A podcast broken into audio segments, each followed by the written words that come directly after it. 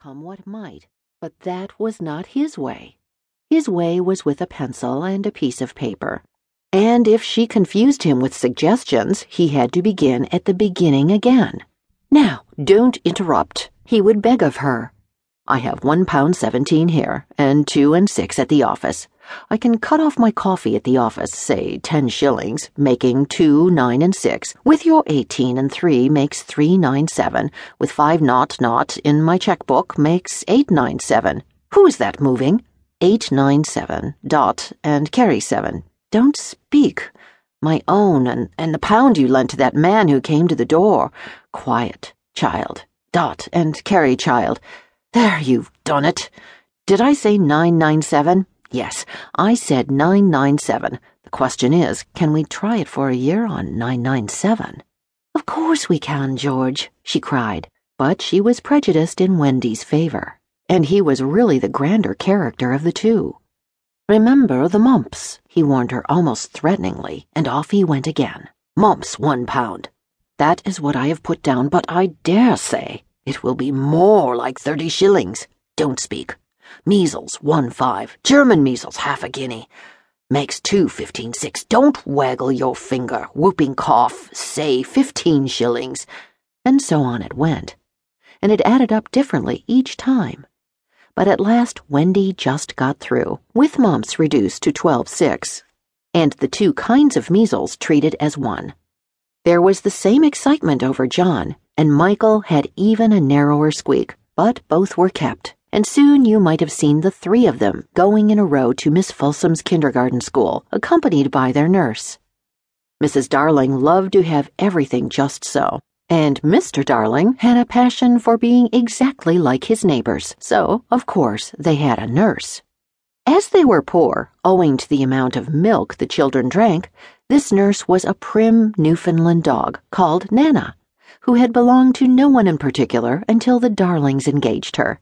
She had always thought children important, however, and the Darlings had become acquainted with her in Kensington Gardens, where she spent most of her spare time peeping into perambulators and was much hated by careless nursemaids, whom she followed to their homes and complained of to their mistresses. She proved to be quite a treasure of a nurse. How thorough she was at bath time! And up at any moment of the night if one of her changes made the slightest cry. Of course, her kennel was in the nursery. She had a genius for knowing when a cough is a thing to have no patience with and when it needs stocking around your throat. She believed to her last day in old fashioned remedies like rhubarb leaf and made sounds of contempt all over this new fangled talk about germs and so on.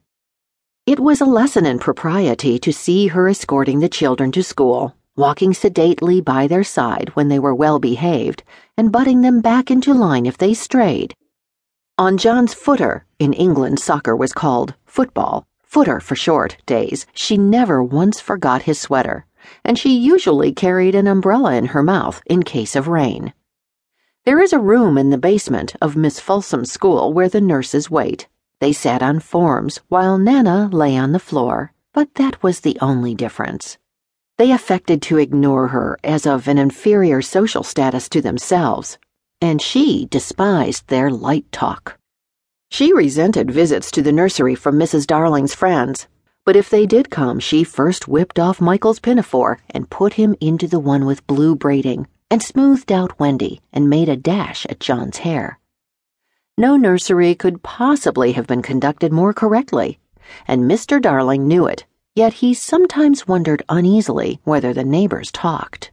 He had his position in the city to consider. Nana also troubled him in another way. He had sometimes a feeling that she did not admire him. I know she admires you tremendously, George, Mrs. Darling would assure him, and she would sign to the children to be specially nice to father. Lovely dances followed, in which the only other servant, Liza, was sometimes allowed to join. Such a midget she looked in her long skirt and maid's cap, though she had sworn, when engaged, that she would never see ten again. The gaiety of those romps! And the gayest of all was Mrs. Darling, who would pirouette so wildly that all you could see of her was the kiss. And then if you had dashed at her, you might have got it. There never was.